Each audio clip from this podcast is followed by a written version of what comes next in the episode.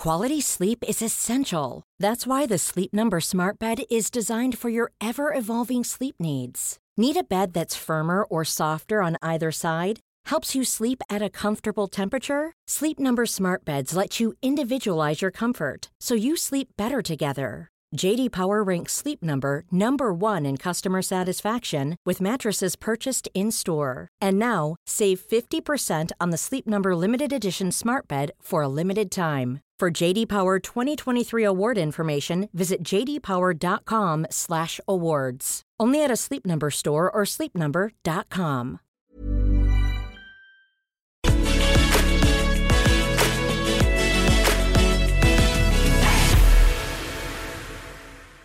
But just to cheer us all up, it's been a long week. I don't know how you felt. Let's have a little look at this. This comedy. This is a great comedy skit. Just brace yourself. I think the actor playing the minister is a bit hammy. I just think it's a bit over the top.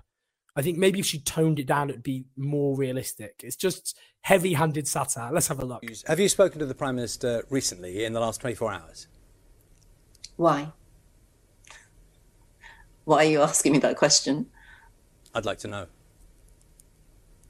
Um, uh, on we've we've communicated. This I'm not. I'm really confused. Is that a difficult question? I'm just asking if you've spoken to the Prime Minister in the last 24 hours. We have communicated. Okay. What has he communicated to you? Well, that's that's. I'm not going to uh, tell you the extent of my communications with the Prime Minister. I mean, I've answered your question. We have communicated. What is your next question? What's his mood? I'd say his mood was um, very very uh, positive, extremely positive. I mean, onwards is one of his favourite expressions. I think he's very positive. Has he changed? Changed what? His attitude. To what? To the way he runs the government. We're told that he sent out messages saying that. I remember the quote, him saying in the Commons, I've got it.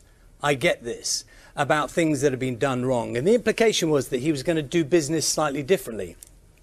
Indeed, he sent a letter to backbench MPs saying there's going to be more interaction. So, my question is a pretty fundamental one, which is the impression we're supposed to take now that Boris Johnson admits that things should have been done differently, and I think that's his words, and I'm not trying to change any meanings around that. The implication of that is somehow a different Boris Johnson is emerging. Is he exactly the same in your book? So your question was actually very open-ended and non-specific. But what I would say is that the Prime Minister, when he appeared before the 22 committee last week, promised change. And I think uh, I think anybody who picks up a newspaper or reads a newspaper, uh, receives a television news bulletin, can see that a huge amount of change is underway at present, particularly in Number 10. MPs want.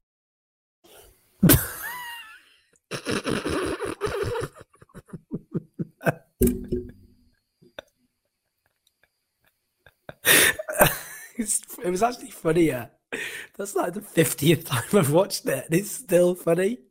It's just chef's kisses. As I've said, a bit hammy. I, I think I think satire needs some subtlety to it, which that is lacking. I don't think anyone could accuse accuse that of of um sorry, I'm sorry, I'm actually just I just need to compose myself. Oh my word. She's the culture secretary. She's a cabinet minister. Like she actually has a lot of power. I mean, including over the BBC. She's in charge of the that whole sector. Culture, media, and sport. Oh, I just don't even I've been on TV a lot with Nadine Dorries. I actually get on well with her personally. But I'm often too nice for my own good, despite the way I'm sometimes portrayed. I just, I mean, just every interview, they keep sending her out. I don't, I mean, if they focus grouped it, is it, maybe it's going down well. Maybe I'm completely out of touch.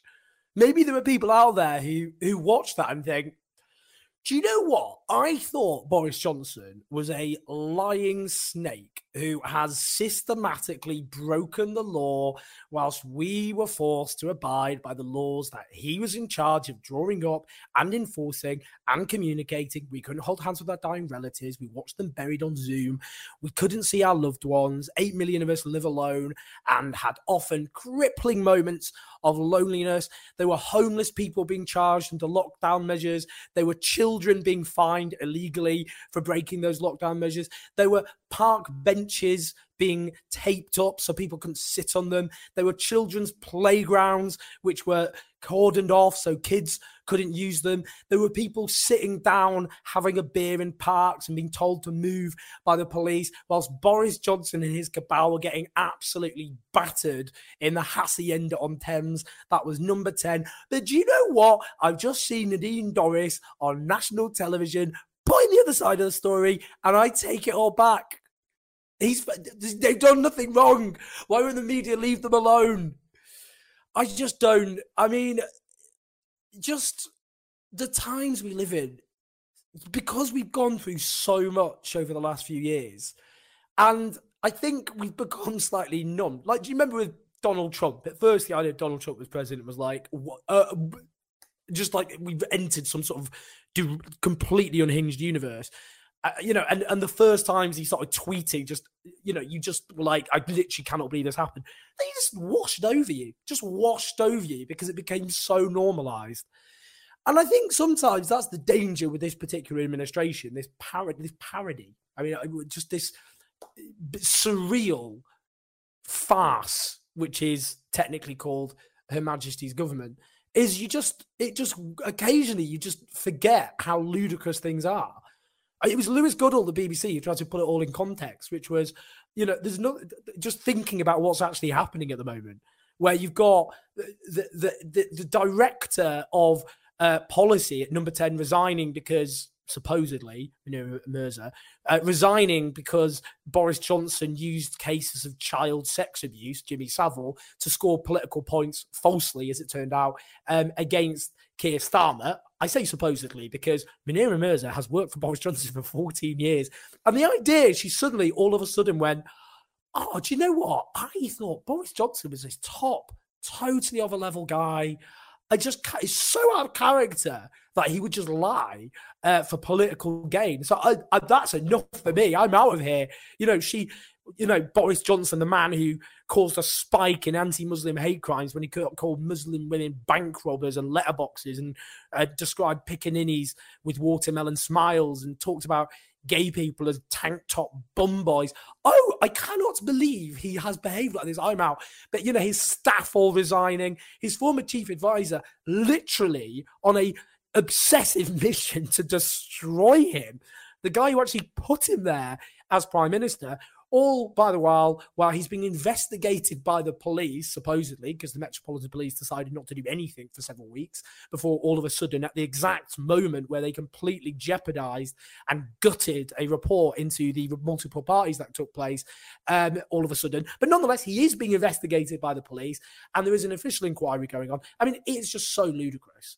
And obviously, we should be angry about the fact that what's undoing this guy is the fact him and his close advisors were getting absolutely smashed in number 10, while people were often going through the loneliest experiences um, of their lives during a deadly pandemic which killed 150,000 people. And that's what we should be angry about. The fact tens of thousands of avoidable deaths isn't what's taking this guy down. About the corruption involving PPE contracts, for example. Like there were so many bigger reasons, actually, as angry as we should be about the fact that it's one rule for those at the top and one rule for everybody else. But honestly, it, it, it, just it it it's so, just so many details which makes it hard to compute.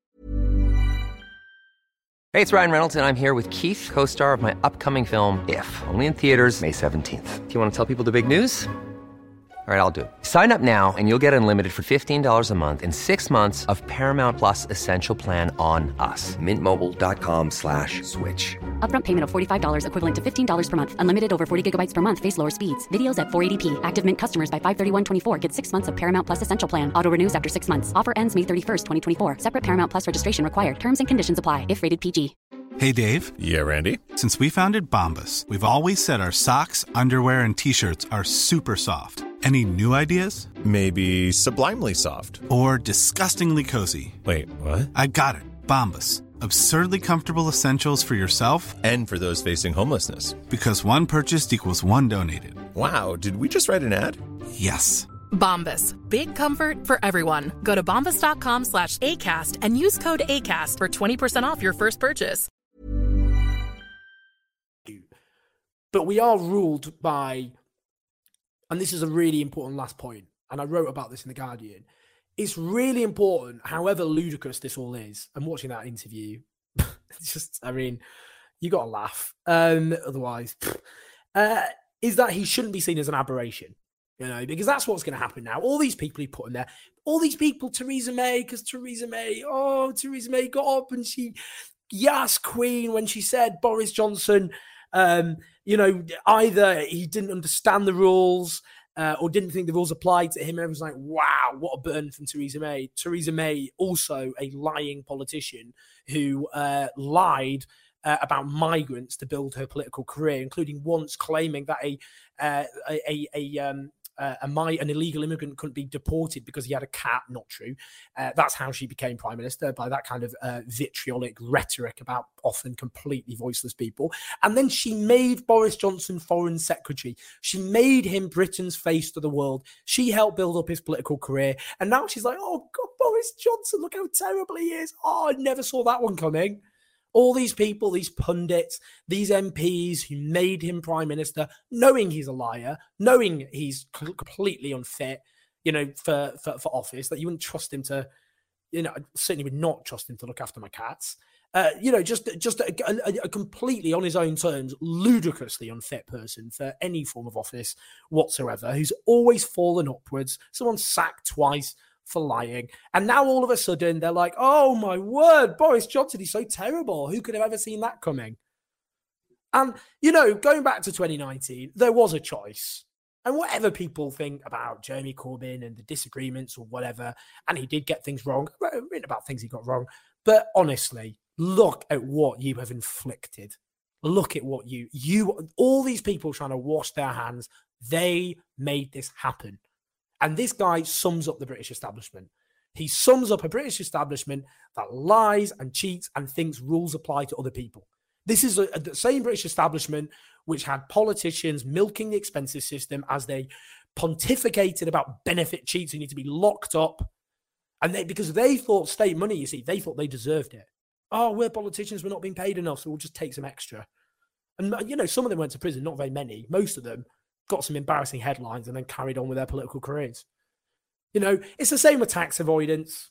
23 times more likely, I think, was it 12, 12 or anyway, a lot, many more times likely to be prosecuted for benefit fraud than tax fraud, even though tax fraud causes a much bigger loss of money to the state than benefit fraud.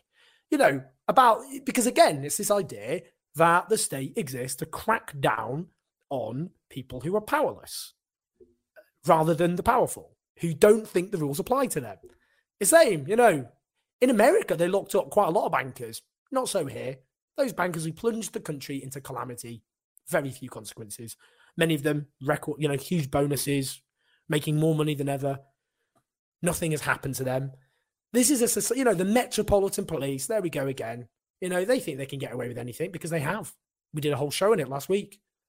Cressida Dick, who oversaw the operation in which John Charles Menezes was shot repeatedly in the head, innocent man, where the police lied about him over and over again, like they lied about Ian Tomlinson, who died after being battened by a police officer at a G20 demonstration. And then the police just fed a load of lies saying, oh, we tried, he died, he had a heart attack and we tried to save him, but protesters pelted him, pelted us with bricks and sticks to stop us. Lies. These are powerful people you know, it's the same again. You know, they the war on drugs. Politicians take drugs, and they've all admitted to it. No consequences for them. Poor black kids, life changing convictions. You know what Boris Johnson has done isn't actually that exceptional. It's completely consistent with how the British establishment operate in this country. This is how they operate. They just don't think rules apply to them. They think they apply to the little guys. They think the state should crack down hard on the misdemeanors of the poor. But they think that the establishment should just stuff its pockets full of public money willy nilly, because of course, whether it be benefit, whether it be the expenses scandal or whether it be the banks were bailed out by public money with nothing expected in return after causing ruin from which we are still suffering the consequences of to this very day. So when Boris Johnson designed those rules, looked down the barrel of a camera, told the public solemnly to abide by those rules for the good of the nation, whilst actually in practice going, well, I'm not going to abide by them. You're joking. On my birthday, I'm going to go and get pissed. Um, well, they all partied. You know, I mean, you know, people say, but on the eve of the Duke of Edinburgh's funeral. But, uh, you know, I'm more angry about the fact that you had NHS staff who were working all the time uh, in hugely pressurized circumstances. What were they having little gatherings for people's birthdays, getting pissed? No, they were not. They were overwhelmed because the Tories have deprived them of resources, underpaid them, imposed on nurses real terms pay cuts even after the pandemic, and then locked down too slowly and all the rest of it. So they were overwhelmed. They weren't partying, but the people in number 10 were because they didn't think the rules apply to them because they're powerful people, you see. Powerful people. They don't they don't have rules. That's rules exist for everybody else apart from the powerful.